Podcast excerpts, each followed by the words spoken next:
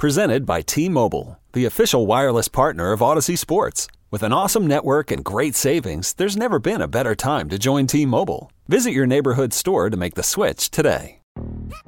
Yo, Trey. Kevin, what's up, man? You know, I've been thinking, what would have happened if the N B A never vetoes the Chris Paul trade to the Lakers and we get C P three in the same backcourt as Kobe in L A? Well, you get a very happy Jack Nicholson, for sure. And the Lakers probably win a bunch more championships. C P three finally gets a ring or two or three, and the Kardashian empire is forever altered. What did you just say? Hey, everybody, I'm Trey Wingo. And I'm Kevin Frazier, and we're teaming up on a new weekly sports podcast from Wondery, Alternate Routes. As former SportsCenter anchors and current sports obsessives, we're consumed by all the what-if questions that make being a sports fan so excruciatingly fun. If you're like us, then you also live and die on the fallout from every drop pass or play call. Each week on Alternate Routes, we'll take a flashpoint in sports, break down what actually happened, then explore every alternate scenario and the ripple effects it would have caused. Follow Alternate Routes on the Wondery app or wherever you get your podcasts. You can listen early and ad-free right now by joining Wondery Plus. The Stinkin' Truth Podcast is presented by Core Water. He spent twelve years in the N F L. You can't trust a guy that gyrates his hips after he scores. Has three Super Bowl rings, made multiple Pro Bowl appearances, over sixteen years of broadcasting between E S P N and Fox Sports. And that's why I'm the greatest football player and best sports analyst ever. He's a soap opera star. That's pretty, uh... I can't remember what I was supposed to say. Has a reoccurring role on H B O Ballers. Mark Schlereth, handsome son of a bitch, get out here. And makes one hell of a bowl of green chili. It's Mark Schlereth, and this is the Stinkin' Truth Podcast. Hey, Happy New Year. Welcome back to the Stinkin' Truth Podcast, along with Mike Evans, Scott DeHuff. I am Mark Schlereth. Got to thank our presenting sponsor, the great people over at Core Water. I tell you what, I love this water. I mean, clean, crisp, award-winning taste, pH balance, seven point four, matches your body. If you're making a New Year's resolution like me to get into shape because I am super fat, I'm, I, Mike, I haven't been this fat since I've retired. I'm close to two seventy. Like, I am, I'm close to two, like, I could make a comeback. That's how fat I am right now. Well, after watching the Denver Broncos offensive line all year, I think you'd be equipped to step right in and tackle a pass rusher coming around the left side.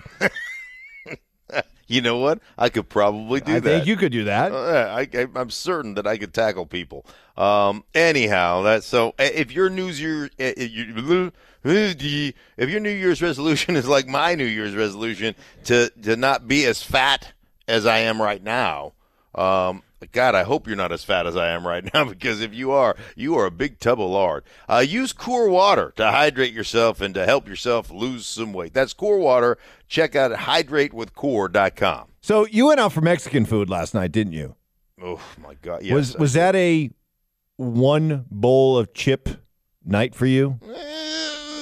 You know, where you do the whole bowl of chips by yourself? Yeah. Well, was it just one bowl? We, my wife and I had two bowls.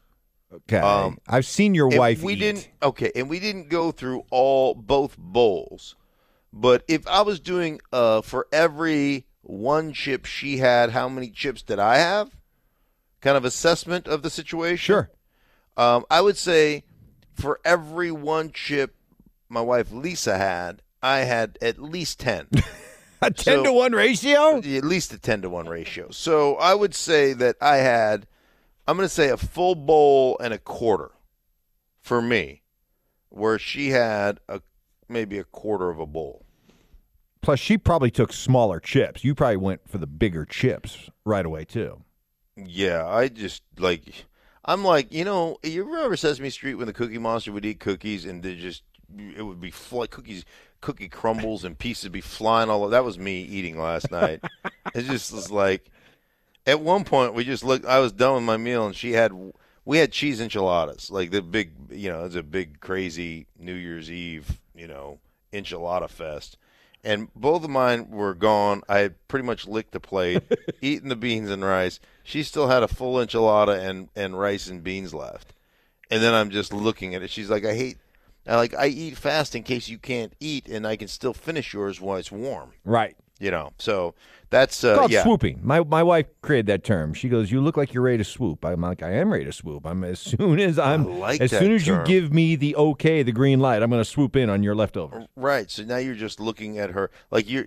She wants you to gaze lovingly into her eyes right. while you have a conversation right. and eat, and your eyes are only fixated on her food. That's right. Like, I'm, I'm gazing lovingly at the enchiladas. Right. Exactly. At what point, like, there comes a point in marriage when, you know, you stop looking at your wife like, you know, like you're, you're like you're you're not looking at her like when you when you first start dating or you're first married, you know, and it's all about you guys' love and your passion and all that stuff. You're just looking at the food like it was your wife when you first got married. Right. Like, Right. Exactly. Right. Like, oh my gosh, I can't wait to get out of this restaurant and just, you know, ravage my wife. And you're like, I can't wait till she's done eating so I can swoop down and pound that enchilada.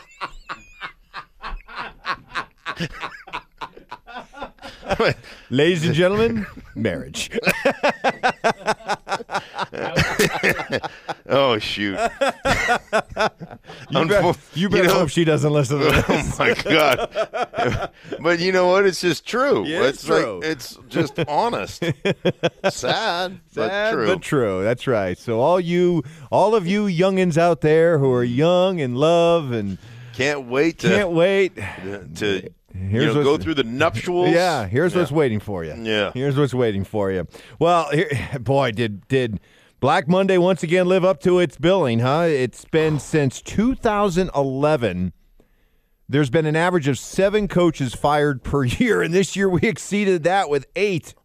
Right, and it may not be over the, yet. I mean, there's still question marks about um, – Jay Gruden in Washington, um, he came out today or Monday and said that um, he's not one hundred percent sure if uh, he is going to retain his job. So that'll be, you know, that'll be really interesting. But eight firings, you know, and, and you know, theoretically speaking, Mike, when I look at the firing, I mean, I think there's a couple of things you look at. Like, if you're a head coach, like if you were the man, like let's say that, that like the most coveted guy out there right now, if there weren't restrictions and if he would have been released or if he was tradable and the trade value was, you know, a, a fourth round draft pick, like every team would line up for John Harbaugh. Right. I mean, there's not one that wouldn't say fourth rounder, here you go. And so if you, if you were in that situation, you had your pick of the litter. Like one, you want stable, you know, stability from an ownership standpoint, and you want a quarterback, right?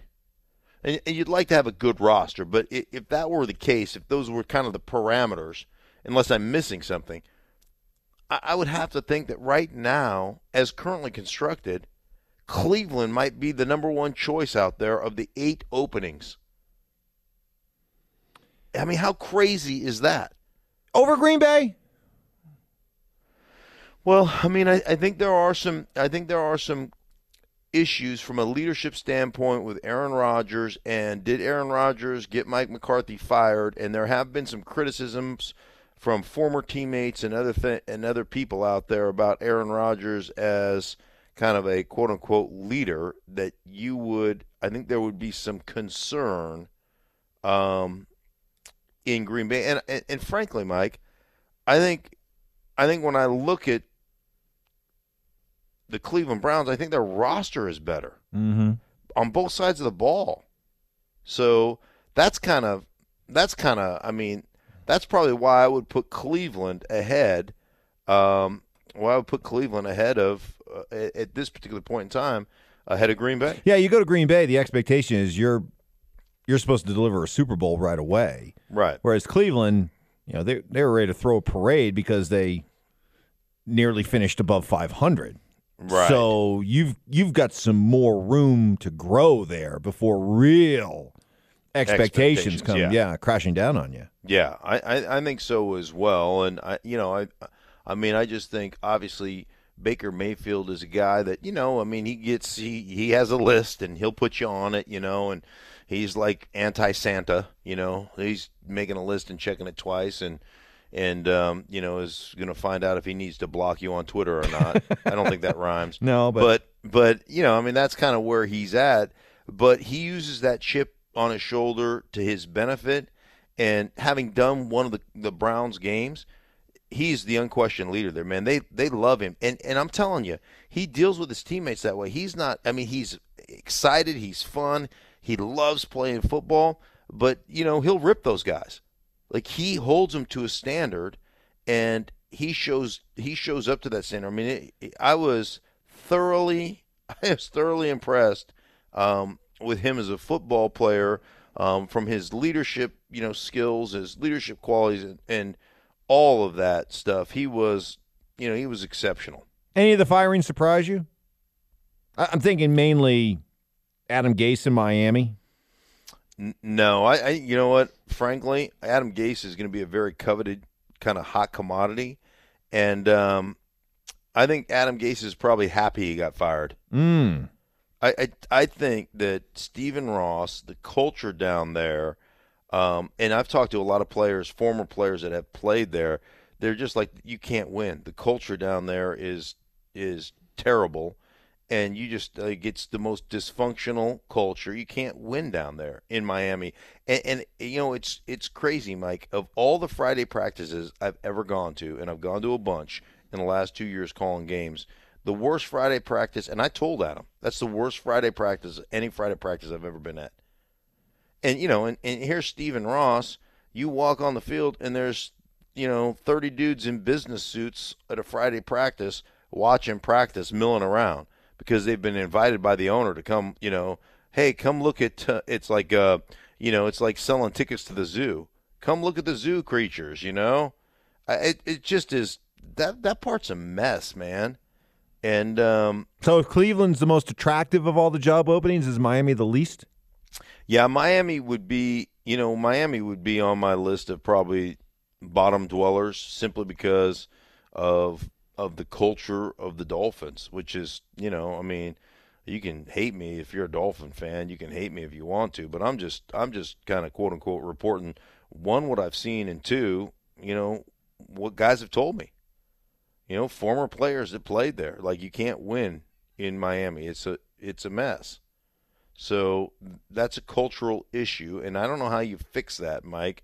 You know, I don't know, like, if, if you come in as a coach and you say, okay, I'm going to fix this culture, and it's not supported by ownership, then that is, um, you know, it just isn't, I don't care who you are, it's it's not going to get fixed. I'll tell you the other organization, and this pains me to even say it, that would be one of my, if I had my pick of the litter, it would be one of the last ones I would would pick, would be the Denver Broncos. Mm. I mean, ownership up in the air. Are they going to sell it? Is, you know, are they going to be able to hold on to the, the Broncos until Brittany Bowlen um, is capable? What happens with the lawsuits? I mean, the, you know, the Pat Bowlen's brother, Bill Bowlen, has a, a suit with, uh, you know, um, with Beth Bowlen, uh, the, you know, his his uh, niece, uh, against the Broncos, and then um, you know, Annabelle Bowlen, Pat's wife, has a suit against them.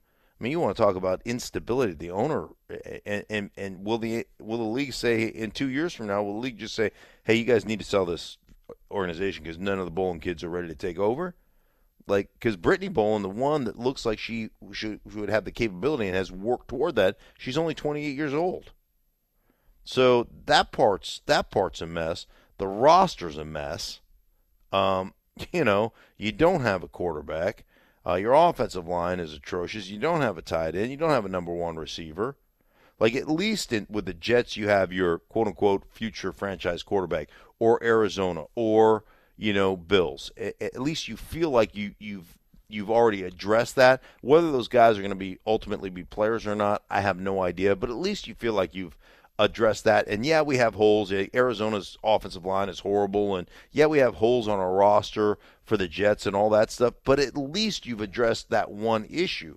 The Broncos haven't addressed that. They they they, they you know, they went out in the offseason and got themselves a Band-Aid um, in Case Keenum. Well, if that doesn't tell you how this is all a quarterback's league, because you, you look, you rank these jobs in terms of attractiveness based on the idea that you either have the quarterback, Aaron Rodgers, mm-hmm. somebody who is regarded as still pretty solid, Andy Dalton, or at least the, the potential of all these young quarterbacks. Because you're right, we don't know if any of them right. are going to amount to anything, but at least there's the potential right now, which buys a coach time.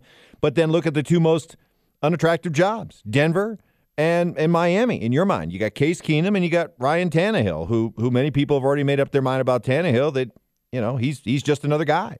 Right.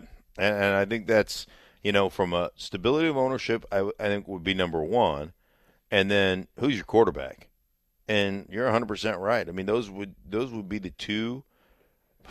It's hard to say that. Isn't right? it? Hasn't two hasn't jobs? Is it is it ownership first then quarterback? Or I I think I'd still argue that it's quarterback then ownership. Yeah. For what you're walking into. Uh, yeah, I I'll think take my chance with ownership if I'm convinced I got the quarterback. Right. Well, yeah, because then you're going to, you know, if you have a quarterback, you you, you can walk in there and, and hopefully win right away. So, I, I mean, I could see that. You know, I could I could see that. I, I know you need stability at the ownership position, you know. Um, and, you know, I think that's I think that's a really important thing. But um, as you mentioned, it is a quarterback-driven league, and you got to have – You got to have a guy, you know, you got to have a, a guy that, you know, ultimately you got to have a guy in in the tough situations, in the clutch situations, the off-schedule situations, um, third downs. You have to have a guy that can make a play. You know, you have to have a guy in those situations that can stand up and, and make something special happen. Um, and if you don't have that guy, you know, I mean, you can have a dude that, that if everything goes right. I mean, Case Keenum's a case in point last year with Minnesota. When you're playing stellar defense, you have the best third down defense since nineteen seventy-five, and, you know, and you're running the ball and you're getting a lot of attempts, and you got, you know, a, a middle-of-the-field tight end in the red zone that just eats people up. It eats up space, and two outside receivers that are exceptional. That you don't, you know, it, you... you You stay on schedule. You're in short down and or third down and short all the time. You I mean, you know, you can have that magical year, but um, you know, much to your credit, and you said it all along. You know, there's a reason that Minnesota isn't interested in bringing him back, and they kind of know what they got. And he had that. I mean, he just had that year where, you know, he was like a a, a muggle that went to Hogwarts and got a little magic for one year. One year magic granted. Got a muggle drop already. two thousand nineteen, yeah. Not even a day old. Yeah. Dropping muggle references. The best, the fun, the most fun thing about these coaching vacancies and the searches are the names that are popping up that teams are interested in talking to. And to me, the, the funniest thing is the, the teams are in a rush to talk to Zach Taylor and Sean Weldon. Mm. Who the heck are Zach Taylor and Sean Weldon, you ask? Well, Zach Taylor's the quarterback coach for the L A Rams, and Weldon is the passing game coordinator slash tight end coach for the Rams. Mm-hmm. Boy, do you think these teams are hoping that, you know, a little Sean McVay residue has uh, right. rubbed off on these guys? The, what is the passing team coordinator? What is what is passing game, game coordinator? coordinator. Yeah, what, what, does is that, what does that do? He, he's like, hey, Sean, uh, Yeah, yeah, what is it? Uh, where do you want to throw it? You want to throw it? Yeah, we're going to throw it. Okay, great. Is that what coordinated? Yeah, you just Sean, coordinated, yeah. Sean, what's the play call? We're going to throw it. Okay, I'll coordinate that. I don't, I, yeah, oh, yeah, of, of course. You know, here's Sean McVay, and I've told you this before. I've told you this on this podcast before, man. I sat down with Sean McVay in a production meeting. I walked out of that going, I've accomplished nothing in my life. I'm a loser. Like, that dude is so sharp, and he is so dynamic. And, and you know, I, I've always believed that one of the best qualities to a head coach, one of the best qualities he can have, and, and one of the qualities he needs, he needs to be able to command the room. He needs to be able to command his audience, whether that's his team sitting in front of a team meeting, his coaching staff sitting in front of the coaching, one-on-one with a, a member of his team, one-on-one with the coach, um, and with the media. Can you command the message? Can you sell it? Can you? Are you authentic? Do guys buy into it? Do you inspire guys? Like, I've always said this about people in general. Like, there's two types of people. Those who, um, you know, there's two types of people. That those who uh, energize a room when they walk into it, and those who energize a room when they walk out of it, right? He enter, he walks in, it, the room is energized. And I've, I've met with coaches who walk out and think, oof, thank God that interview's gone because that dude's wet blanket, you know? I've been on both sides of that, uh, both sides of that coin, Mike. And Sean McVay energizes the room, and you're you're trying to catch lightning in a bottle twice. Like when when Sean McVay interviewed for, I think he was the tight ends coach with the Washington Redskins when Mike Shanahan took over. I talked to Mike about this because I was, you know, I was meeting with Sean, um, and I was studying film over at Mike's house with Mike Shanahan, and I was going to go meet with Sean McVay, um, you know, l- later on. I think on Saturday or something. Um, anyhow, it doesn't matter what I was calling it. I was calling the Broncos game. And, you know, interestingly enough, um, Mike said, you know, I interviewed him. He sits down in my office. I'm going to interview him. He starts talking, and he goes, I knew I was going to hire him within thirty seconds. Like the interview was, you know, usually you meet with a guy for an hour or whatever, and you you you mull it over, and you think whatever, whatever. He goes, within thirty seconds, he opened his mouth, in thirty seconds, I knew I'd hire him. Like he's that dynamic of a of a human being and a coach. And so you're trying to get that, like you're trying to get that, like I hope a little, I hope a little Sean McVay rubbed off, you know. I hope he, the the scent, the musk. I miss your musk. He ought to create, you know, he ought to create his own line, his own fragrance. O C by McVay. You know, so, you, you know what I'm saying? He just McVay, McVay, the essence of offense. Yes, exactly. McVay. See Charlize Theron, yeah, Theron, whatever her name is. Yeah. Charlize walk out of the water, right, dripping in gold, just going, McVay, McVay, the essence of the vertical passing game. Sounds good though, doesn't Does, it? Yes, right. And that's what that's what these teams are hoping for. They just want a little bit of that musk. They want a little McVay magic. But you can't. You you got to be so careful. It's like all the people that have made the mistakes hiring the Belichick assistants. You know, they keep thinking they're getting Belichick. Right. You know, and they realize there's only one Belichick. And you right. better be careful when you're thinking that you're going to tap in and get the next McVay. There's only one McVay. Yeah, you know, and that's and here's the thing too about that. You know, you walk in, you stand in front of your you stand in front of the the, the meeting room, you know, and you try to be Sean McVay. Mm-hmm. Like you try to be something you're not, and players just read through it, you know. People start asking you, you know, to break it down like, "Okay, remember uh You you played in week six, you played, you know, the Broncos, and it was third down and, and six, and you guys, you know, from your own fourteen in the second in the second quarter, what'd you guys run?" And McVay would go, "Oh yeah, we ran that uh, jet sweep there with uh, you know, with Robert, and uh, Robert, we faked it to him, and then we ran the bubble screen over to the left side to uh, Cooper Kupp, who got a first down, and you know, and." Then you're going to ask the assistant, and he's going to go, "Huh? oh, uh, we uh, we ran a play. Sean called it, I think. Uh, he called a play, and we ran it, and uh, I don't know what the result was, you know." So yeah, I mean, does it does, does it bug you that this this is and this is an org, this is a league wide thing where it just seems that when when a, when a team has decided to fire a coach that was one kind of a coach, meaning he was uh, older, established uh, type guy, that they, they now decide that the next guy needs to be young and dynamic. And if right. you just came off firing a first-time head coach who was supposed to be the next big thing and wasn't, now it's all of a sudden, well, we need to go back to finding, you know, the grown-up in the room. We need to go find right. one of those old-school type of guys. Does that, does that bother you that a team that just made a mistake with one type of coach doesn't seem to have the nerve to go right back to that same kind of coach? Yes, uh, because it it's not about it. It's really not about age. Just like, you know, it's funny, uh, and I'll give you an example of this, and you'll appreciate this.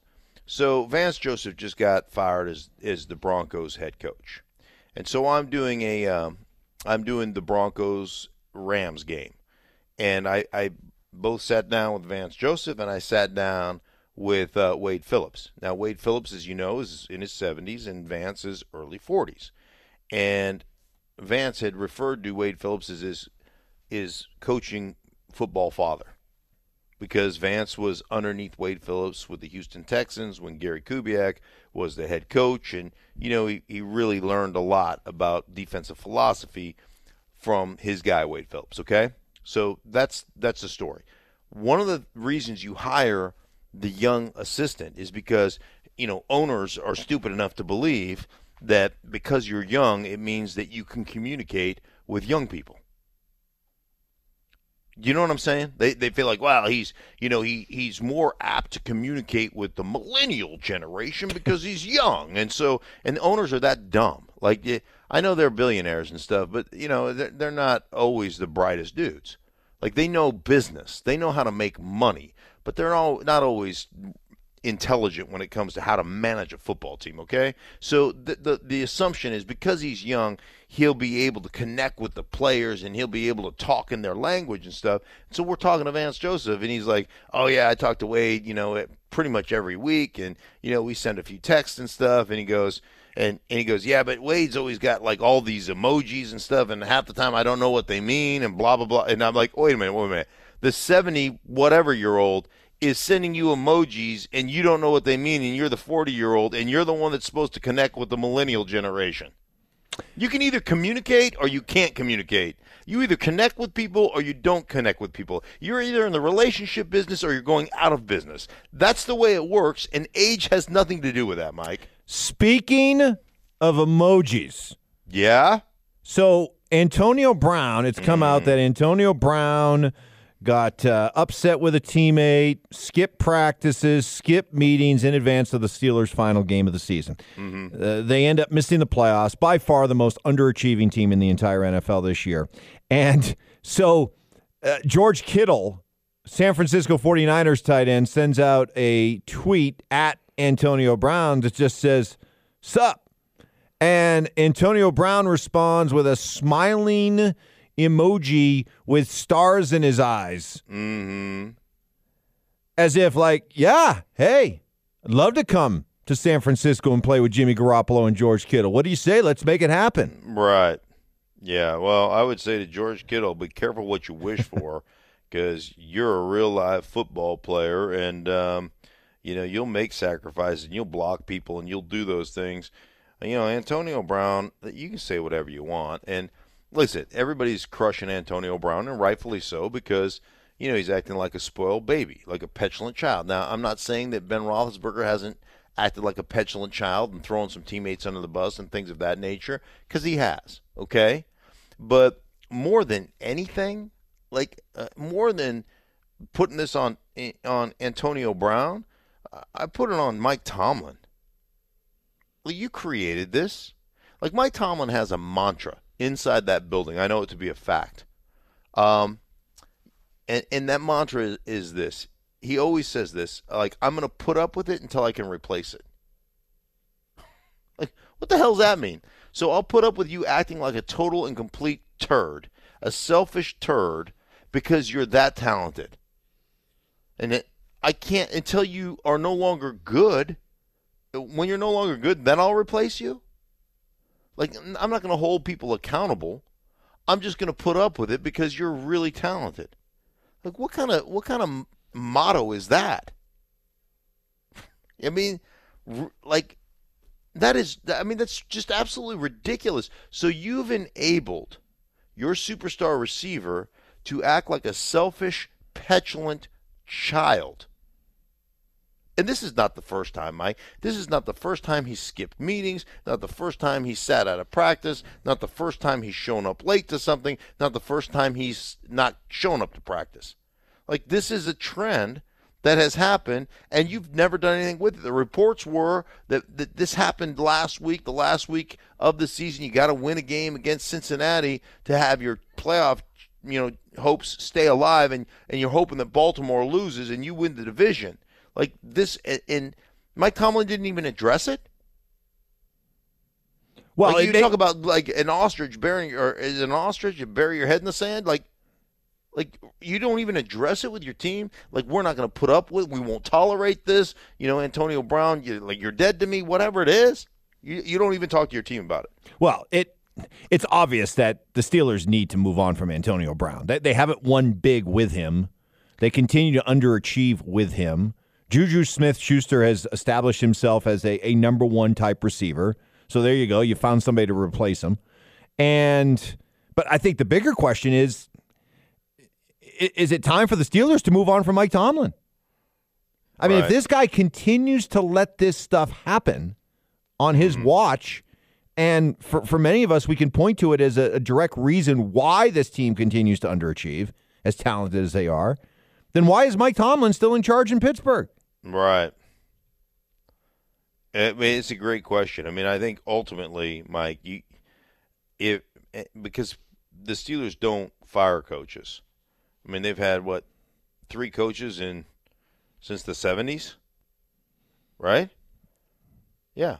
With uh, be careful. And, you're going to box yourself in then with that kind of thinking. Well, I mean, that's – no, my, my – my, the only way you can fix this is, you know, Mike Tomlin has to sit in front of his team and say, man, I have made some serious mistakes, um, and, you know, that's one hundred percent on me. And from this point forward, I'm going to fix those mistakes. And that means I'm not putting up with this crap anymore. That means benching guys, because ultimately the only way the only way you take care of a guy who's got that selfish attitude is you just don't let him play. You sit him down, and you know, and he's a healthy scratch, and and that's a hard thing to do when you have the kind of talent that Antonio Brown has, but. You know, Mike Tomlin has got to be able to do that. And and if he won't do that, and if he's not going to fix that, then, yeah, you do need to move on. So, anyhow, as far as Antonio Brown is concerned, hey, it'd be nice to just say, hey, we're going to trade him. We're going to move on. J J. Smith-Schuster is great. Washington has really, you know, exploded on the scene. Um, but, again, you've paid a diva wide receiver, what, twenty-two million dollars? He's like something like that, that his cap hit will be? Like, who's going to jump on that bandwagon? Who's taking that? Like, it's going to be hard. I, I would assume it's going to be really hard to trade him, Mike. But well, we'll hey, deal. We'll deal with the playoff teams a little bit later on this week. Steelers aren't one of them, but we have Wild Card Weekend. Yeah, yeah, Wild Card Weekend coming up, and you and I will be back later on in the week to make our Moneymaker picks and uh, discuss where we finished the season mm. at on Moneymaker picks. I have no idea because I don't pay any attention. A lot of suspense. Yeah, a lot of suspense. Uh, hey, do yourself a favor. This new year, make it your resolution. Look at your wife like you look at an enchilada. And then pound that enchilada. All right. For everybody involved in the Stick and Truth podcast, I am Mark Schlereth, Mike uh, Evans, Scott DeHuff. And don't tell our wives yeah, about this please uh, don't podcast, tell please. Yes, please. Please keep it to yourself. Uh, for everybody involved, man, Happy New Year. All the best to you. Blessings to you and yours. Thank you for listening to the Stinkin' Truth podcast.